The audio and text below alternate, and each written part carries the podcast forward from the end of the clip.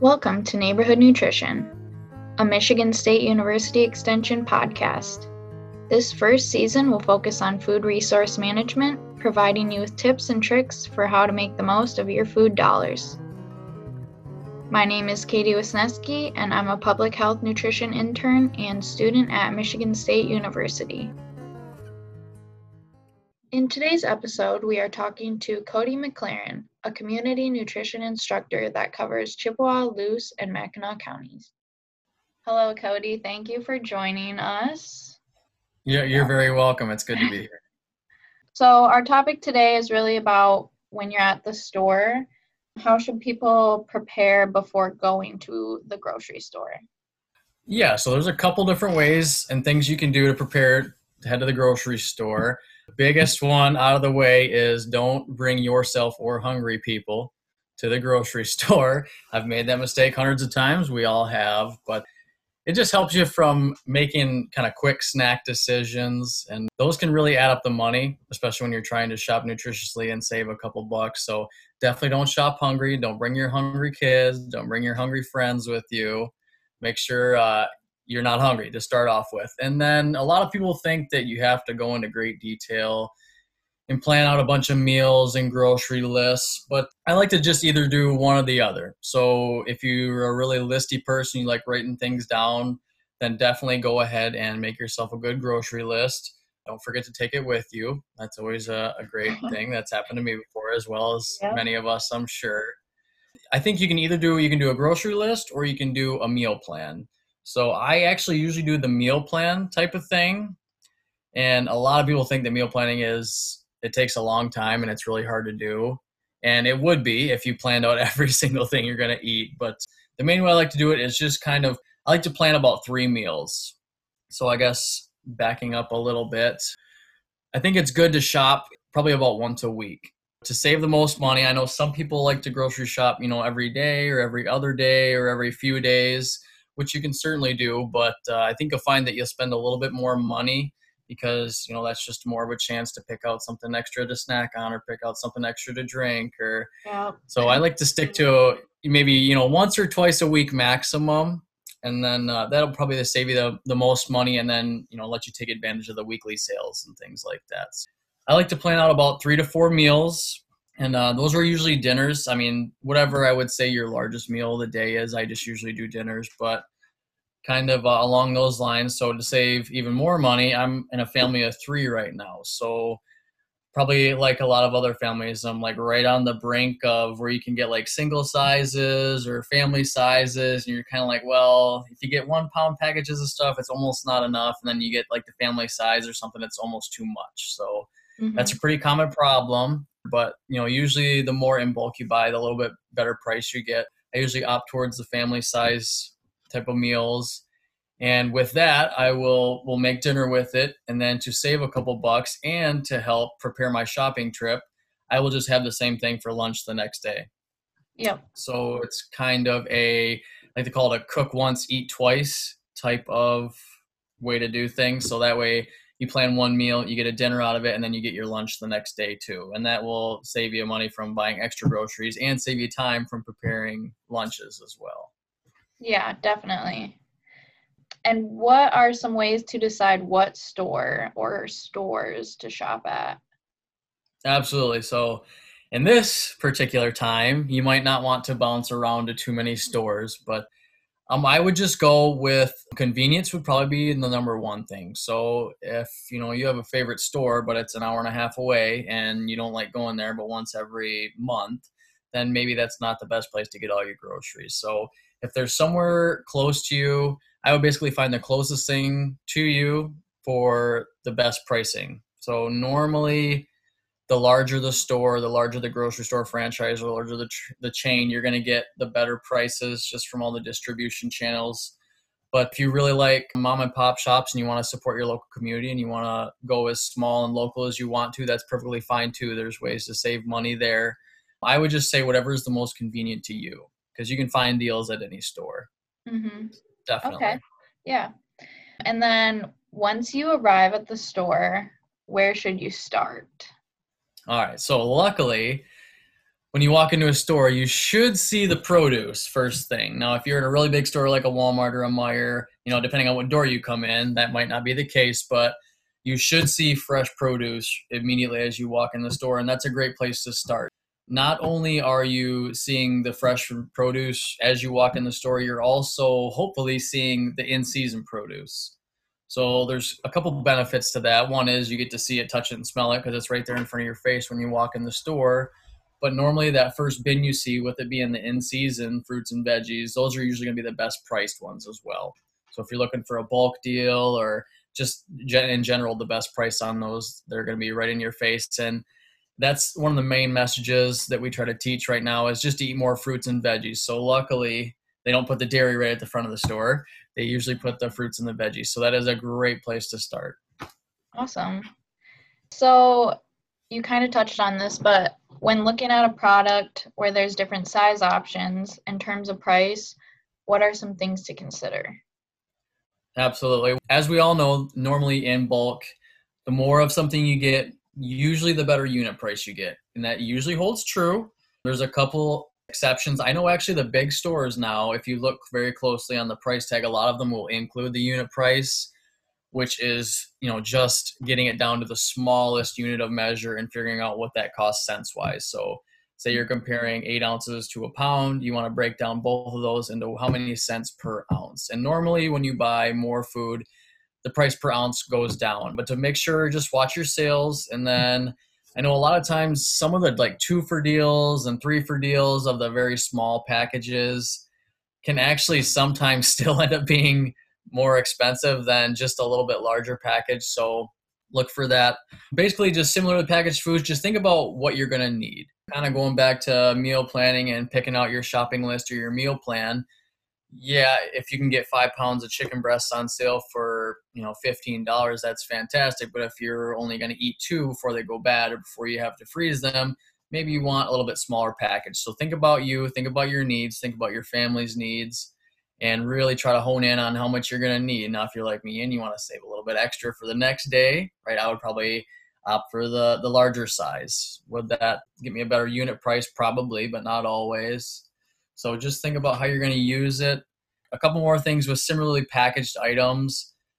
Look for, make sure you break it down to price per ounce because I know a lot of things, such as like bagged lettuce or bagged salads, you might see a bag that's twice the size as another bag and it'll be twice the price as the other bag but they may not actually be twice as much you know vegetables or leaves in there so make sure you're not paying extra for air in a bag and that, that probably goes for chips as well even though they're not quite as healthy as a spinach or a salad but that goes for chips and snack foods as well make sure you're not paying extra for air in that bag mm-hmm.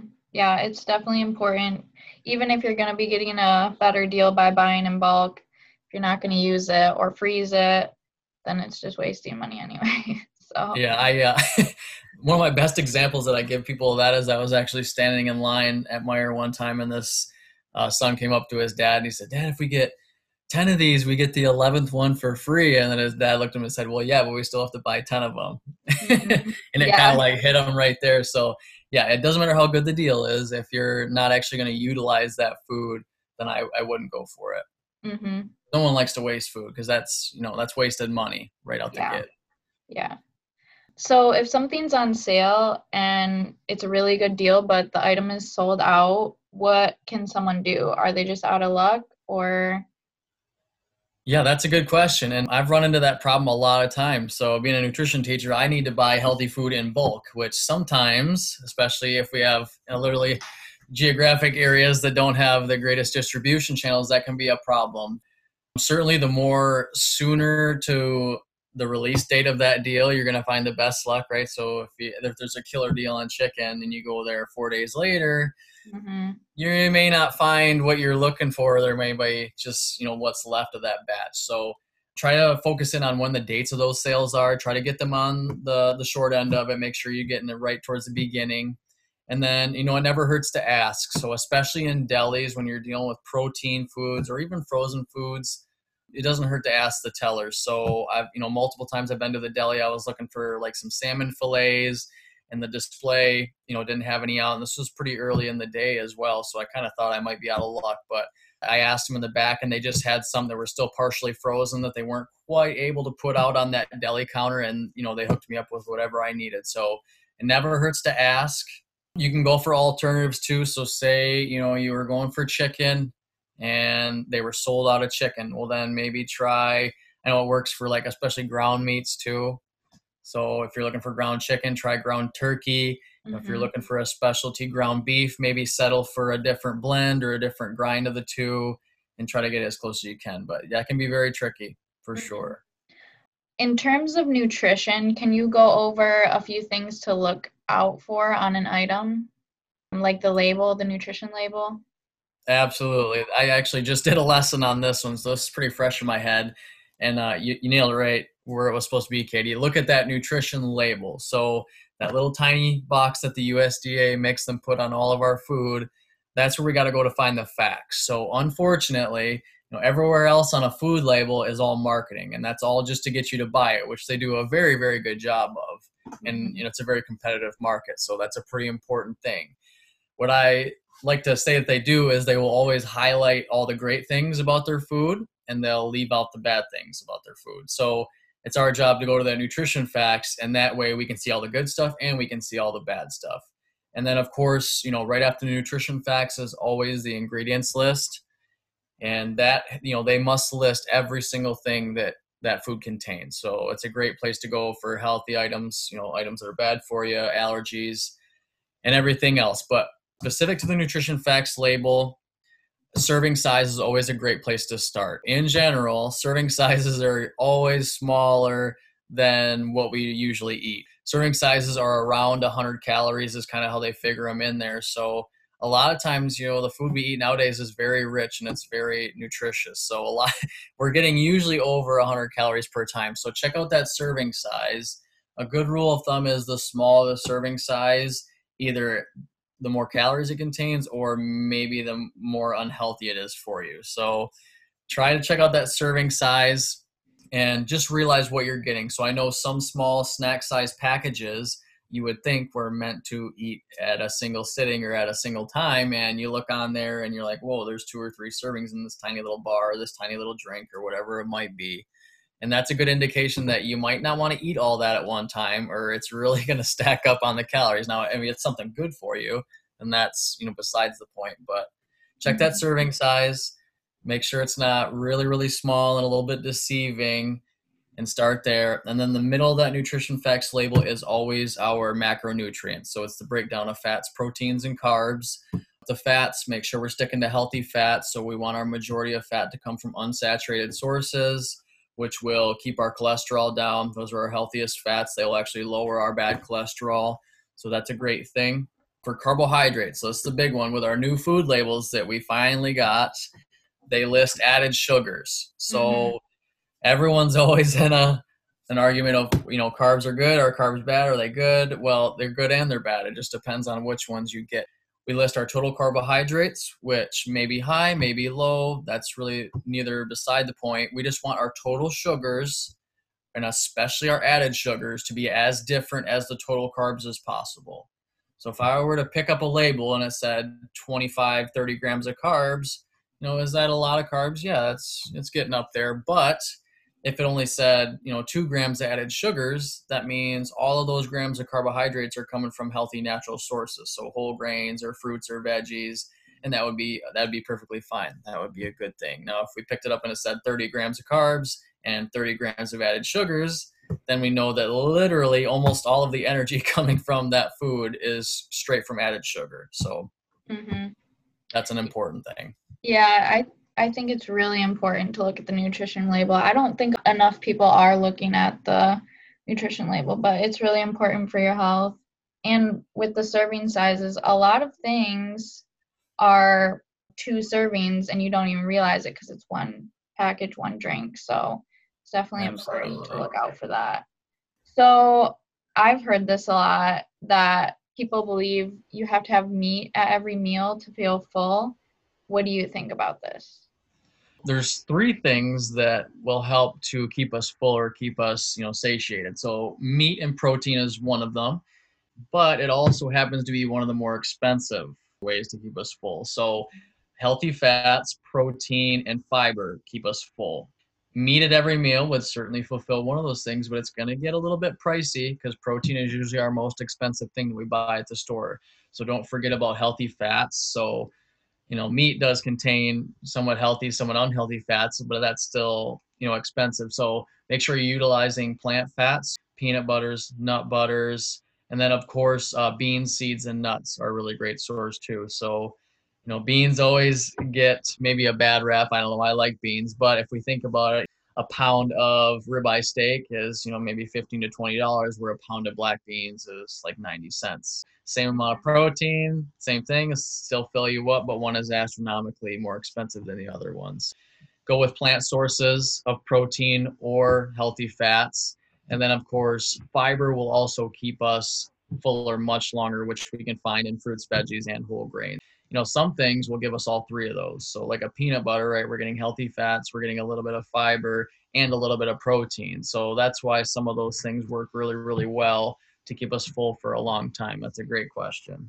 Mm-hmm. Are fatty foods always bad? Like, can you explain a little bit on how to know if a fat is healthy or unhealthy? Absolutely. So we touched on this a little bit. So there's three different types of fats. We got saturated, unsaturated, and then trans and hydrogenated. Saturated fats are usually animal sources, and saturated fats will raise our cholesterol a little bit. And you know that's not ideal. So we kind of call them middle of the road fats. Those are usually our animal fats, right? Like our bacon and our real butter. And then we have unsaturated fats, which normally come from plants. There's a few animals, such as fish, that's unsaturated and that will actually lower your cholesterol. So either of those two are fine. The unsaturated one maybe a little bit more because you know we should get a healthy balance with those two. One should maybe raise a little bit and then lower it. But a lot of times where people get in trouble are those trans and hydrogenated fats that we find in a lot of processed foods. So those are kind of like man-made fats. So those are made to extend the shelf life of most foods and you know unfortunately so it actually also makes it into a terrible fat for our bodies and it really raises our cholesterol. Try to stay away from those if you can and then the saturated fats you know don't go too much on them. It's kind of like a go slow and whoa type of thing. Eat as many unsaturated fats as you want. Those are good for you they will really fill you up. Chances are they might even have a little fiber in them as well. And then you know a little bit of saturated fats have some bacon and butter here and there and then try to stay away from the trans and hydrogenated fats and uh, a good way to find any of those things is that nutrition facts and then ingredients list. Mm-hmm. So, when someone's buying grains like bread and rice, what are some important things to look for to keep those uh, healthy?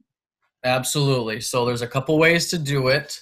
You can check the nutrition facts label. If we're looking at that nutrition facts label and under the total carbohydrates, if it says anything over two to three grams of fiber, you can bet on that being a really good grain. So once things are whole grain, we automatically get fiber and more vitamins and minerals. But the probably the easiest way is just check that ingredients list and you want it to say whole grain something. So that can be whole grain oats, whole grain you know, wheat, whole grain. It doesn't matter. There's so many grains nowadays. It's it's crazy. But mm-hmm. make sure it says whole grain something. And if you see whole grain, then you know it's good for you. And can you touch on why it's important to have whole grains and fiber? Absolutely. So, if we think about good carbs, we got fruits, veggies, and whole grains, which are the best ones we can get. Those also contain a lot of fiber. So, what happens is carbohydrates are really small molecules, and that's the best part about them. They absorb very easily, and we can use them for energy very easily.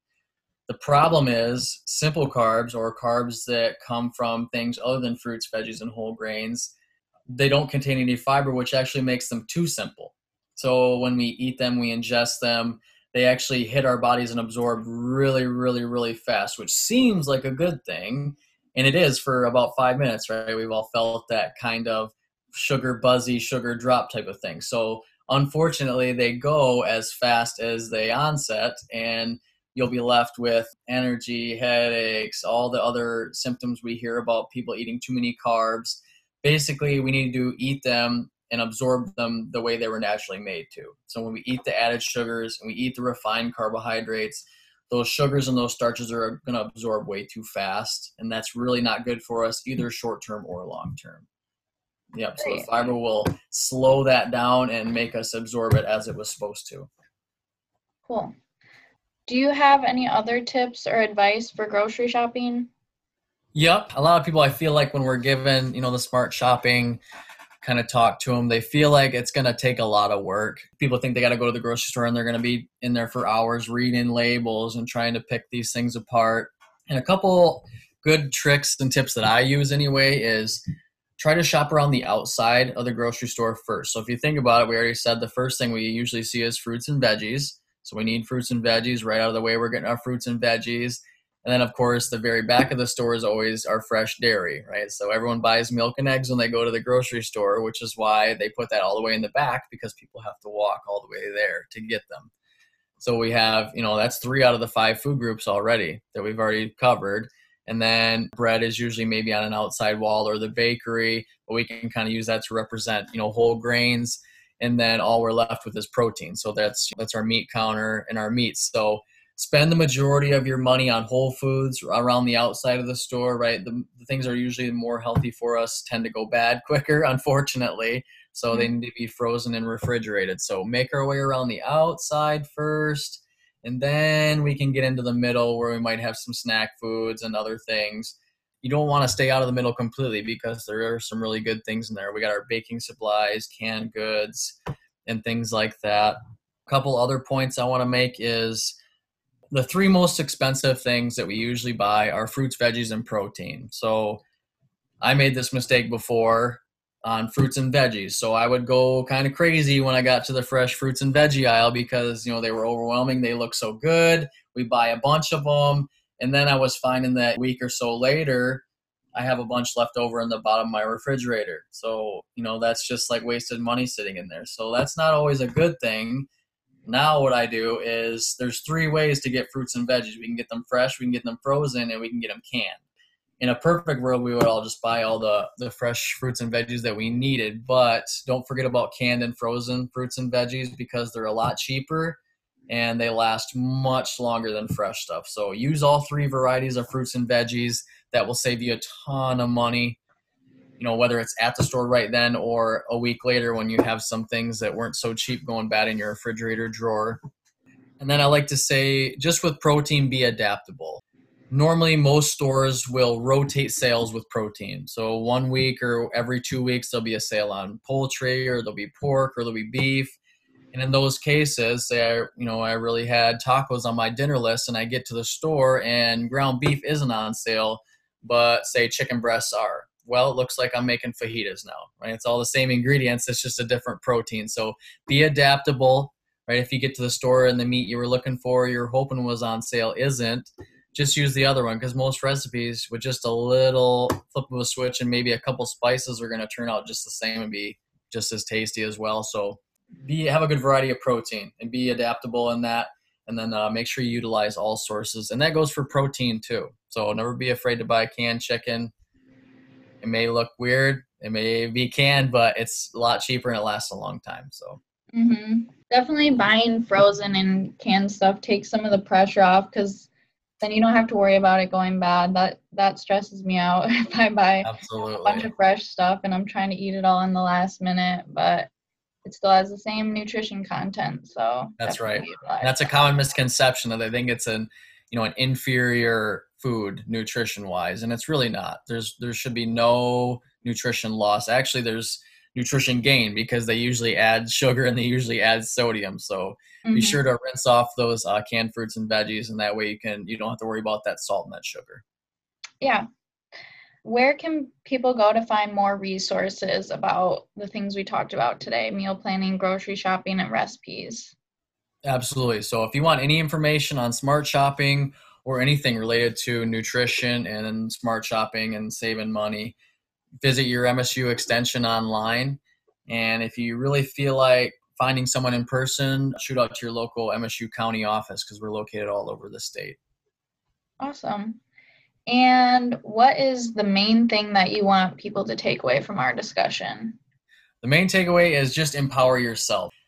Eh, yeah, I do buy junk food every now and then, but I I know what I'm doing. So, you know, take a look at those labels, just take a look at the ingredients list and realize what you're getting and Whether you make a change today or tomorrow, just know that you have the option to and you know what to look for and don't be afraid to try new things. Great. Well, thank you so much for all your great advice and expertise. We're glad to have you on the podcast. You're very welcome, Katie. Thank you for joining us for this episode of Neighborhood Nutrition. We hope you tune in for our next episode. Funding for this podcast comes from the U.S. Department of Agriculture's Supplemental Nutrition Assistance Program, or SNAP, and the Expanded Food and Nutrition Education Program, also known as EFNEP, and is from the USDA's National Institute of Food and Agriculture. Music used on this podcast is Champ de Tournesol by Komiku and was accessed from pixabay.com. MSU is an affirmative action equal opportunity employer committed to achieving excellence through a diverse workforce and inclusive culture that encourages all people to reach their full potential. Michigan State University Extension programs and the materials are open to all without regard to race, color, national origin, gender, gender identity, religion, age, height, weight, disability, political beliefs, sexual orientation, marital status, family status, or veteran status. Issued in furtherance of MSU Extension work, acts of May 8th and June 30th, 1914, in cooperation with the U.S. Department of Agriculture. Jeffrey W. Dwyer, Director of MSU Extension, East Lansing, Michigan 48824. This information is for educational purposes only. Reference to commercial products or trade names does not imply endorsement by MSU Extension or bias against those not mentioned.